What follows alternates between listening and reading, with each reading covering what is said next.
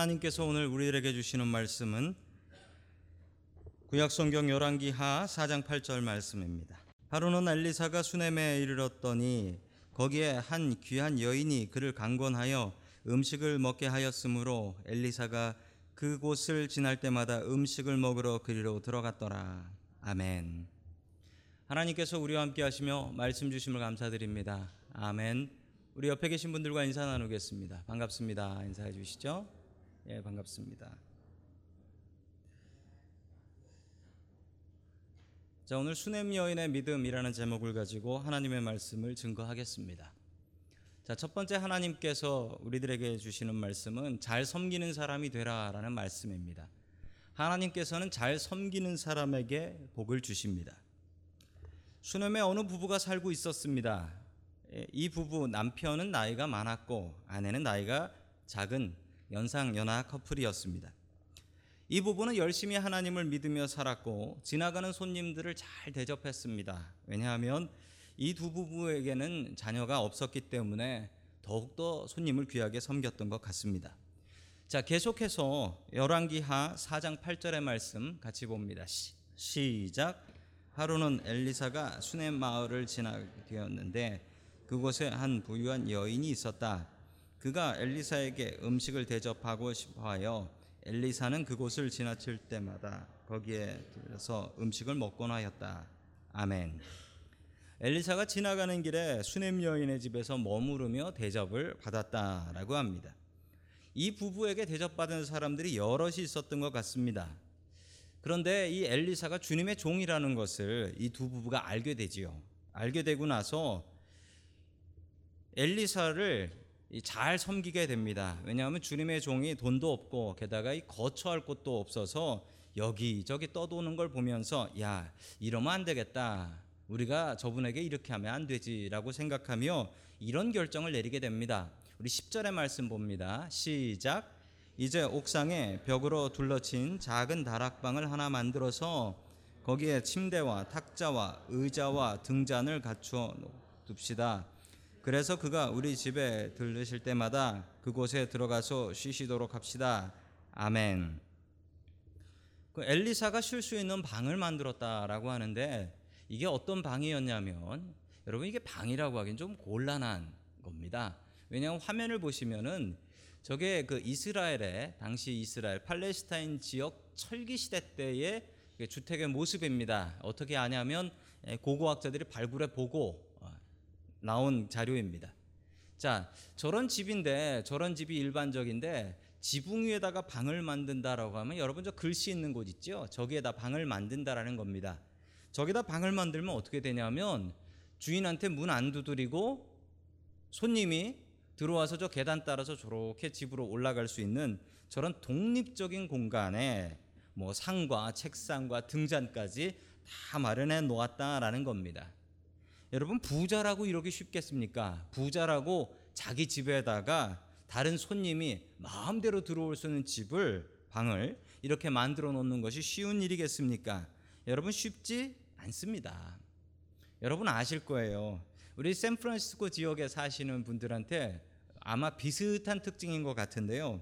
여러분 비슷한 특징이 뭐냐면 이쪽 지역이 관광지로 인기가 아주 높다는 사실과 함께 그리고 여러분들 사시는 집에 여유가 별로 없으시다는 것입니다. 여러분 이게 공통적인 특징이에요. 다른 지역에 있는 제 동기 목사님들 집에 가 보면은 게스트룸이라는 게 있어요. 게스트룸이라는 게. 그런데 저희 사는 동네에서는 이 게스트룸이라는 집을 가지고 계신 분들이 별로 없으세요. 왜 없으시냐면 주택값이 너무 비싸서 솔직히 저희 집도 저희 집도 저희 아들 둘이 같은 방을 쓰고 있습니다. 같은 방을 같이 쓰고 있죠. 그런데 여러분 요즘 같은 여름이 되면은 교회로 이런 전화가 참 많이 와요. 무슨 전화냐면요. 어, 샌프란시스코에 왔는데 잘 곳이 없으니 잠을 좀 지어달라라는 부탁이 여름에 아는 분 아니에요. 아는 분 아니고 모르는 분들한테 그렇게 연락이 많이 와요. 어, 그런데 제가 그 요청을 다 들어드릴 수는 없습니다. 자, 뭐 제가 사는 집도 뻔하기 때문에 그런데 제가 이런 요청이 들어왔을 때 거절 안 하는 분들이 있어요. 누구냐면 목사님, 선교사님들은 어떻게든 해드려요. 목사님, 선교사님들은. 저희들 아이들이 쓰는 방이 있는데 목사님 선교사님 오시면은 예, 저희 아이들한테 양해를 구하고 얘들아 미안한데 어, 하루만 하루만 엄마 아빠랑 자든지 아니면 거실에서 좀 자다 오라고 하면서 그 방 내드립니다. 그러면 애들이 별로 안 좋아하지요. 애들이 자기 방 뺏기는 거니까 별로 좋아하지 않습니다. 그런데도 제가 목사님 선교사님들은 꼭 모셔드리려고 애를 씁니다. 그리고 저희 교회 거쳐 가셨던 분들이라든지 그런 교인분들 계시면 또 저희 집에서 같이 예, 좁은 집이지만 방이지만 나눠서 같이 지내려고 합니다. 왜 그러냐면 여러분 오늘 하나님 말씀 때문에 그렇습니다. 여러분 복 받으려고요. 손님 대접하는 게 복 받는 지름길이라고 성경은 분명히 이야기하고 있습니다. 그리고 저희 아이들한테 분명히 알려주고 싶은 게 너희들이 불편하지만 이렇게 섬기는 게 복 받는 길이다라는 것을 제가 좀 알려주고 싶어서 어렵고 힘들어도 손님들 오면 잘 대접하려고 애를 쓰고 있습니다. 엘리사가 수냄 여인에게 너무 고마워서 감사의 표시를 하려고 합니다. 그래서 내가 왕을 잘 아는데 군대 장관을 잘 아는데 뭐 부탁할 거 있으면 좀 얘기해 보십시오라고 이야기를 하지요. 요즘 같으면 김영란법에 걸려서 절대 하면 안 되는 이야기지만 아, 엘리사가 호의를 베풀려고 합니다. 그런데 이, 이 여자분이 수냄 여인이 자기가 원하는 게 없다라고 합니다. 그러자 이 자기 종인 게하시에게 물어봅니다. 게하시에게 물어보니까 저 집에 아이가 없어서 슬픈 것 같습니다. 그러니 아이를 낳게 해주면 어떨까요? 라는 대단한 믿음의 말을 게하시가 합니다. 자, 계속해서 16절 말씀 봅니다. 시작. 엘리사가 말하였다. 내년 이맘때가 되면 부인께서는 품에 한 아들을 안고 있을 것이요. 여인이 대답하였다. 그런 말씀 마십시오, 선자님. 하나님의 사람께서도 저 같은 사람에게 농담을 하시는 것입니다. 아멘. 이런 얘기 들은 분들은 공통적인 반응이 이렇더라고요. 여러분 구약 성경에 아브라함의 아내 사라 아시죠? 사라가 손님 대접 잘해 가지고 이삭을 낳았거든요. 손님을 잘 대접했는데 길에 가는 손님을 붙잡아 가지고 음식 대접해 드리고 모셔 드렸는데 아니 그분이 하나님이셨어요. 하나님을 대접한 거예요. 그래서 하나님께서 너 아들을 낳을 것이다라고 했을 때 사라가 했던 일은 코웃음을 치면서 그게 될 만한 일입니까? 라고 했어요. 수냄 여인도 똑같은 반응을 보이고 있습니다. 여러분 어려운 사람은 도와야 합니다. 어려운 사람 돕고 길에 가는 사람 돕고 손님 도와서 여러분 수냄 여인은 아, 자녀를 낳을 수 있었습니다. 큰 복이었죠. 여러분 어려운 사람 도와야 됩니다. 왜 어려운 사람 도와야 되냐면 여러분 어려운 사람은 돕기가 쉽기 때문입니다. 어렵지 않은 사람은 돕는 게 정말 어렵습니다. 왜냐하면 필요한 게 별로 없거든요.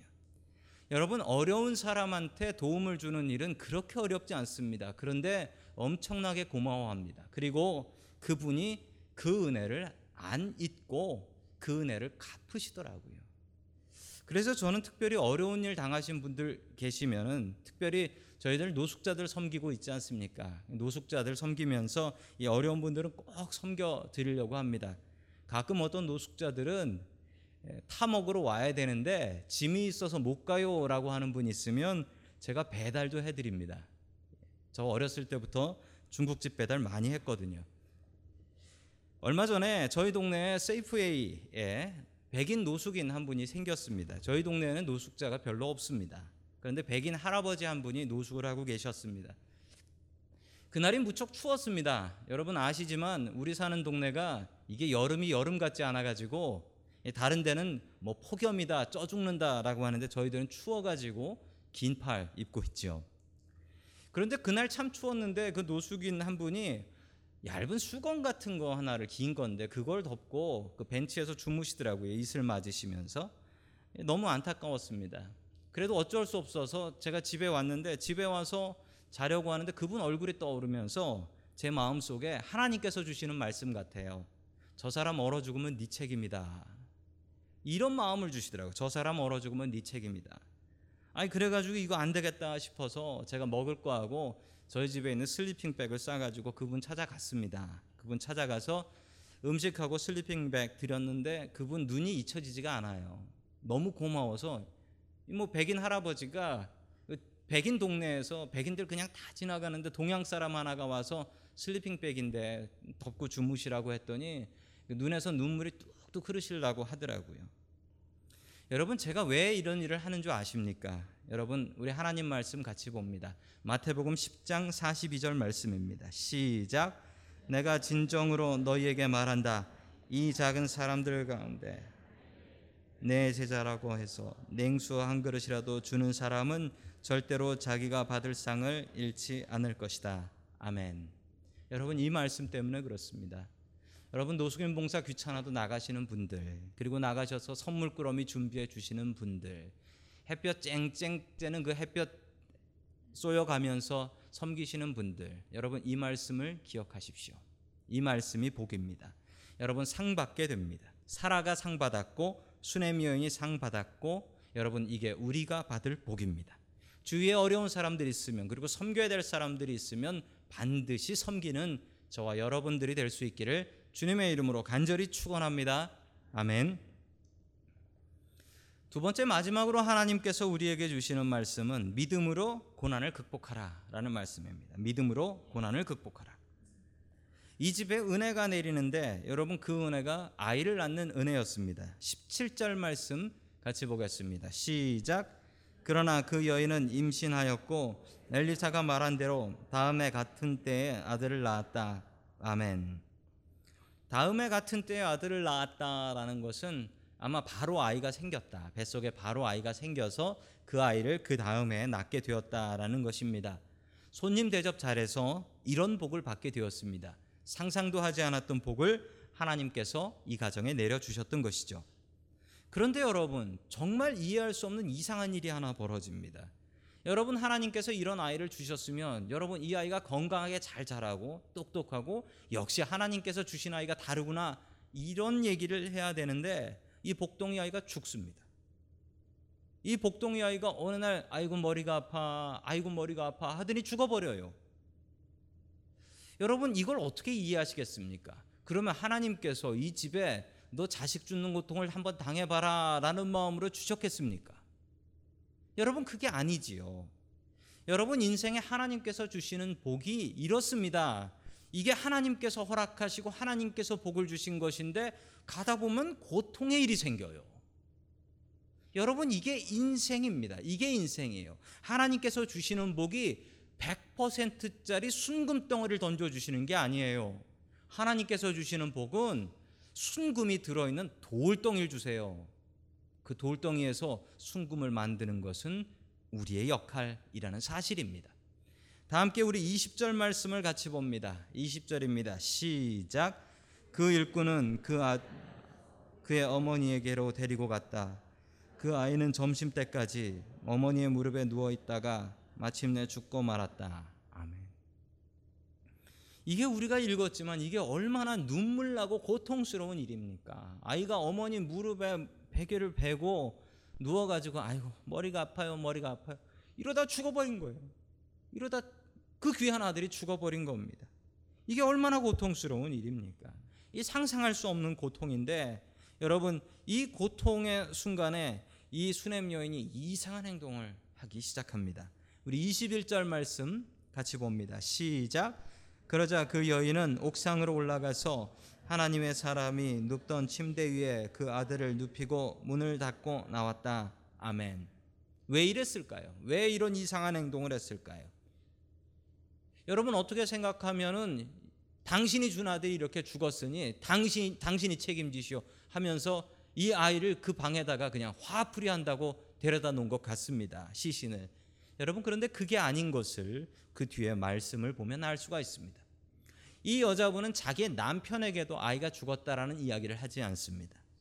알리지 않고 그리고 남편에게 암나기와 종 한 명을 붙여 주십시오. 제가 엘리사 선지자를 만나고 오겠습니다. 이렇게 얘기를 합니다. 자, 그러자 남편이 이상하게 물어보지요. 왜냐하면 남편은 이 아들이 죽은 사실을 알지 못합니다. 23절 말씀 같이 봅니다. 시작. 남편이 말하였다. 왜 하필 오늘 그에게 오늘은 초하루도 아니고 안식일도 아니지 않소. 그러나 그 아내는 걱정하지 말라고 대답하며 아멘. 여러분 남편의 대화가 조금 이해가 안 되실 것입니다. 초하루도 아니고 안식일도 아니지 않소. 이걸 이해 못 하시는 건 당연한데 왜냐하면 당시 유대인들의 풍습을 아셔야 합니다. 여러분 초하루는 뭘까요? 초하루는 로시 호다시라고 하는 히브리 말입니다. 자, 이 말은 초하루라는 뜻이고 이게 초하루 한국말이 더 어려워요. The new moon 이게 맞습니다. The new moon. 이게 뭐냐면요. 여러분 당시 사람들이 달력이 있었겠습니까? 달력이 없습니다. 그래서 새 달이 언제 시작하는지 알 수가 없어요. 이분들이 다, 달을 아는 것은 이분들이 음력을 사용하거든요. 그래서 달을 보면서 달이 변하는 걸 보면서 야 이번 달이 얼마나 지났구나 얼마나 지났구나 그래서 달이 꽉 차면 한 달이 지나는 거가 됩니다. 초생달이 시작하면 그제서야 초생달이 시작하면 아 새로운 달이 시작하는구나라는 것을 알게 되는 것이죠. 로시 호다시는 이 초생달이 시작하는 날 이것을 첫날로 생각하는 것입니다. 그러면서 한 달을 지켜주신 하나님 감사합니다. 감사하며 한 달 동안 지은 죄를 놓고 하나님 용서해 주시옵소서라고 하며 성전에 가서 회당에 모여서 하나님 앞에 기도합니다. 그래서 로시 호다시예요. 여러분 안식일은 잘 아시죠? 금요일 일몰부터 토요일 일몰까지 하나님의 전에 가서 예배하는 시간입니다. 그러므로 요 두 날은 선지자를 만나는 날입니다. 그런데 로시 호다시도 아니고 안식일도 아닌데 왜 선지자는 만나려고 이상해서 물어보는 것이지요. 자, 이 여인이 아주 지혜롭습니다. 왜 지혜로운 줄 아세요? 이스라엘 풍습이 이 장례 풍습이 이렇습니다. 이스라엘은 더워서 시신이 빨리 썩습니다. 그래서 사람이 죽으면 바로 그날 바로 매장을 해버려요. 염을 해서 바로 매장을 해버리는 것이죠. 자, 자기 아들이 죽은 사실을 가족이 알아버리면 이 아이는 바로 매장을 해버리게 되는 겁니다. 그랬기 때문에 이 여인은 어떻게든 자기 아들을 살리기 위해서 자기 아들이 죽었다라는 사실을 자기 남편에게도 알리지 않습니다. 남편이 갖다 묻을까 봐요. 계속해서 24절의 말씀 같이 봅니다. 시작. 나귀의 안장을 지우고 일꾼에게 말하였다. 내가 말하기 전까지는 늦추지 말고 힘껏 달려가자. 아멘. 수넴 여인은 일꾼에게 일꾼에게 서둘러서 엘리사에게 가자라고 합니다. 지금 엘리사가 있는 곳은 어디냐면요. 여러분 지도에서 보시면 엘리사가 있는 곳은 저 위쪽, 저 위쪽 산지 그리고 지중해가 보이는 갈멜산입니다. 갈멜산에서는 지중해가 잘 보입니다. 자 그리고 수넴은 저 갈릴리 바다 쪽으로 있는 어, 내륙 쪽에 있는 도시죠. 저 두 마을의 거리는 30마일 정도가 됩니다. 30마일 정도. 자, 30마일이면 사람이 빨리 걸으면 1시간에 3마일을 걸을 수 있기 때문에 10시간을 쉬지 않고 걸어야 되는 거리입니다. 밤에는 못 걷기 때문에 여러분 갈멜산과 수넴의 거리는 하룻길, 하루가 걸리는 길이다라고 아시면 되겠습니다. 여러분 엘리사가 갈멜산에 있었던 이유는 갈멜산이 여러분 아시는 것처럼 엘리야가 바알 선지자 450명과 싸웠던 바로 그 산이 있었던 곳이기 때문에 자기 스승에게 배웠던 곳이기 때문에 엘리사가 저 갈멜산에서 기도하고 있었던 것이죠. 자, 그곳으로 이 여인은 찾아가게 되는 것이죠. 계속해서 26절 봅니다. 시작. 달려가서 맞아라. 부인께 인사를 하고 바깥 어른께서도 별거 없으신지 그리고 아이도 건강한지 물어보아라. 게하시가 달려가서 문안하자 그 여인은 모두 별거 없다고 대답하였다. 아멘. 게하시가 먼저 가서 인사를 하는데 콕 집어서 인사하지요. 바깥 어른 안녕하시고 아이도 건강한지요? 라고 물어봅니다. 자, 그러자 이 여인이 거짓으로 대답을 합니다. 어, 별일 없다라고 대답을 합니다.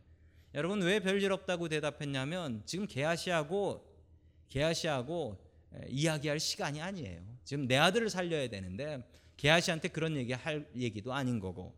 그리고 여러분 이 여인에게 믿음이 있어서 그래요. 이 믿음이 뭐냐면 하나님께서 내 아들을 살리실 것이다라는 믿음입니다.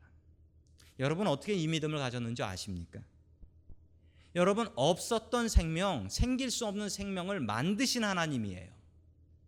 여러분 어떤 게 더 어려울까요? 없었던 생명 만드는 게 어려울까요? 죽은 생명 살리는 게 어려울까요? 여러분 사람에게는 둘 다 할 수 없는 일입니다. 그러나 하나님께는 이 모든 것이 정말 쉬운 일이다. 이 믿음을 이 여인이 갖고 있었던 것입니다. 그랬기 때문에 아이 죽은 것을 몰래 숨겨놓고 엘리사에게 달려갔던 것이죠. 계속해서 27절 말씀 같이 봅니다. 시작. 그런 다음 곧 그 여인은 산에 있는 하나님의 사람에게로 가서 그의 발을 꼭 껴안았다. 게하시가 그 여인을 떼어놓으려고 다가갔으나 하나님의 사람이 말리면서 말하였다. 아멘. 그리고 이해할 수 없는 행동을 합니다. 엘리사의 발을 붙잡고 놓아주지 않습니다. 지금 잡은 엘리사의 발은 여러분 엘리사의 발을 잡은 것이 아니라 이 여인은 하나님의 발을 붙잡고 있는 겁니다. 하나님 붙잡을 수 없으니까 엘리사의 발을 붙잡고 울면서 떨어지질 않았던 거예요. 울면서. 이 여인의 마음입니다. 내 아들 살려 주십시오. 하나님 내 아들 살려 주십시오. 하나님 이게 시험인 것을 믿습니다. 내 아들 죽었지만 죽은 거 아닌 거 믿습니다라고 강구하며 살려 달라고 합니다. 그러자 엘리사는 알았다. 내가 살려주마라고 하면서 엘리사가 자기 종 게하시한테 자기 능력의 지팡이를 그 아이 옆에 놔둬라. 그러면 살 것이다라고 이야기를 하지요. 그러자 게하시가 또 하룻길을 달려서 이 아이의 시신 있는 곳으로 갑니다. 우리 31절 봅니다. 시작. 게하시가 그들보다 먼저 가서 그 아이의 얼굴에 지팡이를 올려 아무런 소리도 없었고 아무런 기척도 없었다. 게하시가 엘리사를 맞으러 돌아와서 그에게 말하였다. 아이가 깨어나지 않습니다. 아멘. 엘리사가 게하시에게 자신의 능력의 지팡이를 보냈지만 여러분 그렇다고 해서 살아나지 않았습니다. 그렇다고 해서 살아나지 않았어요. 아무런 능력이 나타나지 않았습니다. 자, 계속해서 34절의 말씀 봅니다. 시작. 침대 위로 올라가서 그 아이 위에 몸을 포개 엎드렸다.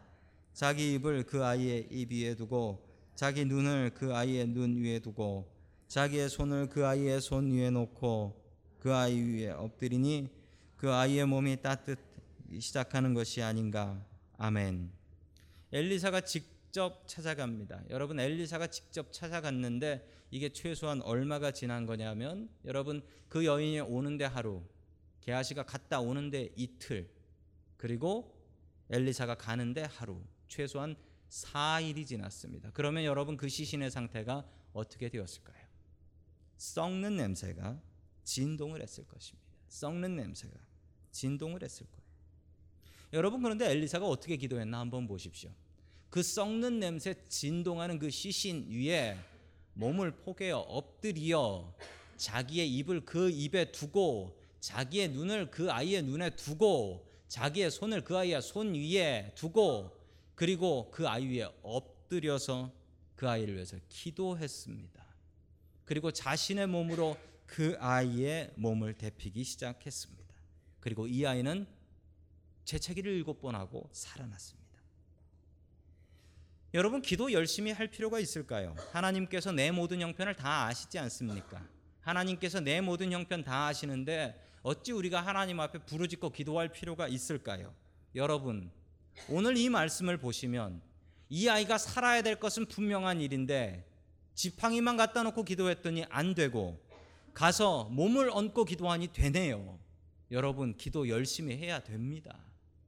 여러분 기도는 얼마나 열심히 하느냐에 따라서 하나님께서 그 기도를 들어 주실 수도 있고 안 들어 주실 수도 있었습니다. 똑같은 기도를 했지만 열심히 다르니까 응답이 되고 열심히 덜하니까 응답이 되지 않았습니다. 여러분 기도는 열심히 해야지 하나님께서 응답해 주십니다. 제가 한국에 있었을 때 섬겼던 교회에 권사님 한 분이 계셨습니다.